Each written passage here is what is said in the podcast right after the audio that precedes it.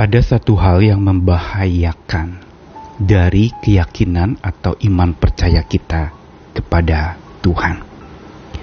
Bahaya ini sering kali tidak disadari oleh setiap orang percaya, yaitu bahaya pembiusan oleh iman itu. Maksudnya apa? Keyakinan dan percaya kita kepada Tuhan menjadi semacam obat bius yang membuat kita justru lari dari kenyataan, mengingkari sebuah keadaan, menyangkali sesuatu yang terjadi dalam hidup kita, dengan mengatakan bahwa segalanya baik-baik saja, dengan mengatakan bahwa Tuhan pasti bekerja dan saya akan selamat, saya akan beres mengatasi ini semua. Benar bahwa memang Tuhan berkuasa mengatasi segala sesuatu. Tetapi kemampuan Tuhan dan kemahakuasaan Tuhan bukan membuat kita lalu mengingkari dan menyangkali perasaan yang ada. Mengingkari atau menyangkali segala peristiwa atau sebuah kenyataan yang terjadi. Kita tidak dapat dengan mudahnya lalu mengatakan semua baik-baik saja, tenang-tenang saja dan akan beres everything will be alright. Kalau terlalu cepat kita mengatakan demikian, tetapi sebenarnya itu sebuah pelarian dari kenyataan yang harus kita hadapi. Kita telah menyalahgunakan sebuah iman dan keyakinan yang benar. Yang harusnya bukan membawa kita lari dari kenyataan, tapi iman itu memampukan kita untuk menghadapi kenyataan. Seperti tembok yang dikapur putih ditutup begitu rupa tampak cerah indah padahal di baliknya adalah bebatuan yang sama sekali tidak berwarna putih. Kita mencoba menyamarkan segala macam derita dan sengsara kita dengan tampaknya baik-baik saja. Karenanya mari kita belajar untuk menjadi otentik, pribadi yang tidak bagaikan tembok yang dikapur putih. Saya Nikolas Kurniawan menemani di dalam Sabda Tuhan Hari ini dari dua ayat, yang pertama dari Yeskiel 13 ayat 10 sampai 14. Oleh karena ya sungguh karena mereka menyesatkan umatku dengan mengatakan damai sejahtera padahal sama sekali tidak ada damai sejahtera. Mereka itu mendirikan tembok dan lihat mereka mengapurnya. Katakanlah kepada mereka yang mengapur tembok itu, Hujan lebat akan membanjir, rambun akan jatuh, dan angin tofan akan bertiup. Kalau tembok itu sudah runtuh, apakah orang tidak akan berkata kepadamu, di mana sekarang kapur yang kau oleskan itu? Oleh sebab itu beginilah firman Tuhan Allah. Dalam amarahku, aku akan membuat angin tofan bertiup dan di dalam murkaku hujan lebat akan membanjir dan di dalam amarahku rambun yang membinasakan akan jatuh dan aku akan meruntuhkan tembok yang kamu kapur itu dan merobohkannya ke tanah supaya dasarnya jadi kelihatan. Tembok kota itu akan runtuh dan kamu akan tewas di dalamnya dan kamu akan mengetahui bahwa akulah Tuhan. Lalu satu ayat lagi dari perjanjian baru di dalam kisah para rasul pasal 23 ayat 2 sampai 3 dalam sebuah persidangan terhadap Paulus oleh imam besar Ananias. Tetapi imam besar Ananias menyuruh orang-orang yang berdiri dekat Paulus menampar mulut Paulus.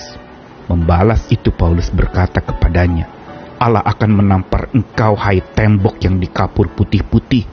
Engkau duduk di sini untuk menghakimi aku menurut hukum Taurat, namun engkau melanggar hukum Taurat oleh perintahmu untuk menampar aku. Dua bagian sabda Tuhan yang dibacakan tadi berbicara tentang sebuah gambaran mengenai tembok yang dikapur. Di dalam Yeskiel ini merupakan sebuah teguran kepada orang-orang atau nabi-nabi palsu atau mereka yang memberitakan damai sejahtera padahal mengingkari sebuah kenyataan sedang tidak ada damai. Dan diibaratkan seperti tembok yang dikapur. Dan biasanya warna kapur itu putih Tembok yang dikapur berarti dicat begitu rupa. Tembok yang warna aslinya sebenarnya warna bebatuan yang agak coklat-coklat kekuningan itu.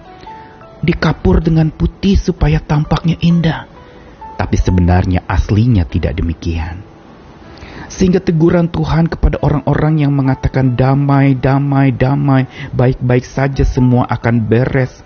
Tuhan mengatakan hujan lebat akan membanjir dan tembok kapur itu akan luntur. Kapur yang dioleskan itu akan hilang dan tampak keasliannya. Tuhan ingin mengajarkan kepada orang-orang pada waktu itu untuk otentik, melihat segala sesuatu secara otentik, keasliannya, kebenarannya, tanpa dibungkus begitu rupa dengan keindahan yang tampak luarnya menarik, tetapi sebenarnya di dalam hati sedang ada satu gejolak yang ditutupi begitu rupa. Di luar mungkin tampaknya indah dipandang mata, tetapi di dalam sedang penuh dengan amarah yang luar biasa dan kecewa yang memahitkan hati. Dan di sinilah sebenarnya Tuhan tegas dengan mengatakan bahwa aku akan meruntuhkan tembok yang kamu kapur itu yang kamu oleskan dengan kapur putih itu. Aku akan merobohkannya ke tanah supaya dasarnya jadi kelihatan. Tembok kota itu akan runtuh dan kamu akan tewas di dalamnya. Tuhan seolah mengatakan bahwa kita akan habis di dalam segala macam kepura-puraan kita dengan menyamarkan sesuatu yang buruk dengan tampak seolah-olah baik. Tuhan ingin keaslian dan otentisitas kita. Begitu pula di dalam persidangan oleh imam besar Ananias terhadap Paulus yang ditampar. Paulus dengan tegas mengatakan Allah akan menampar engkau hai tembok yang dikapur putih-putih.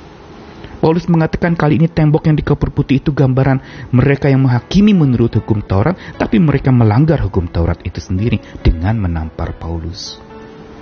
Mereka tidak sadar bahwa hukum yang Tuhan berikan adalah hukum kasih yang harusnya membebaskan, melegakan, dan tidak menyakiti. Tetapi mereka menghakimi Paulus menurut hukum Taurat yang bernafaskan kasih justru dengan menampar yang sama sekali tidak ada kasih. Di sinilah tampak sekali lagi senada dengan apa yang di dalam kitab Yehezkiel tadi. Tembok yang dikapur putih itu, yaitu orang-orang yang tahu hukum bahkan menerapkan hukum itu begitu rupa, dia bisa menghakimi orang menurut hukum dan aturan itu, tapi dia sendiri melanggar hukum dan aturan itu. Di sinilah sebenarnya problema kehidupan kita di dalam ziarah hidup kita. Seringkali kepura-puraan kita tutupi begitu rupa. Kita olesi masalah kita dengan kapur putih yang tampak indah bagaikan tembok. Saat ziarah kemarin ketika melewati tembok Yerusalem, yang memang di sana akan tampak warna asli dari tembok itu. Kalau dikapur, lama-lama air hujan akan membuat luntur kapur itu dan keasliannya akan tampak. Tuhan mau kita menjadi asli, menjadi otentik. Tuhan tidak inginkan kita mengoles masalah kita agar tampak indah. Tapi Tuhan mau kita menoleh kepada Tuhan yang maha benar itu. Yang kebenaran itu agar kita beroleh kuat dan hikmat untuk menghadapi sebuah realita tanpa menyangkali. Karena itu janganlah kita oles-oles masalah kita agar tampak indah, menutupi begitu rupa, tampil baik di depan orang, tapi buruk di dalam hati. Manis-manis di mulut di depan orang, tetapi menikam di dalam hati. Ada kebencian dan amarah yang tak terungkapkan, tapi di situ Tuhan justru menjadi marah karena kita berpura-pura. Tuhan ingin tembok kita menjadi tembok yang otentik, Hati kita bagikan tembok otentik yang tidak dikapur putih, yang tidak dibungkus dan ditutup begitu rupa, tapi dengan jujur datang kepada Tuhan, mengakui ini masalah saya, ini aslinya saya dengan apa adanya saya. Saya ingin datang kepada kebenaran itu dan saya ingin dibuat menjadi benar untuk tidak berpura-pura di dalam menghadapi segala sesuatu.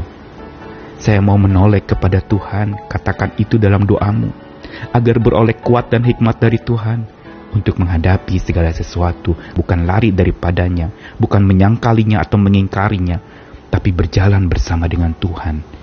Yang kalau kita mau menoleh kepadanya, tanpa kita mengoles-ngoles masalah kita agar nampak indah, kita akan beroleh kuat dan hikmat daripadanya. Selamat terus menoleh dan memandang padanya, berjalan bersamanya. Dia akan memampukan kita menghadapi segala sesuatu yang ada di depan kita, yang menguatirkan, mencemaskan, yang mengerikan, menyedihkan, masa depan yang tidak pasti dan menakutkan kita. Mari bawa kepada Tuhan. Katakan sejujurnya, Tuhan mengasihi kita. Ayo berkata benar, ayo berperilaku benar, ayo hadapi segala sesuatu dengan benar. Jadi pribadi yang otentik dalam ziarah hidupmu. Amin.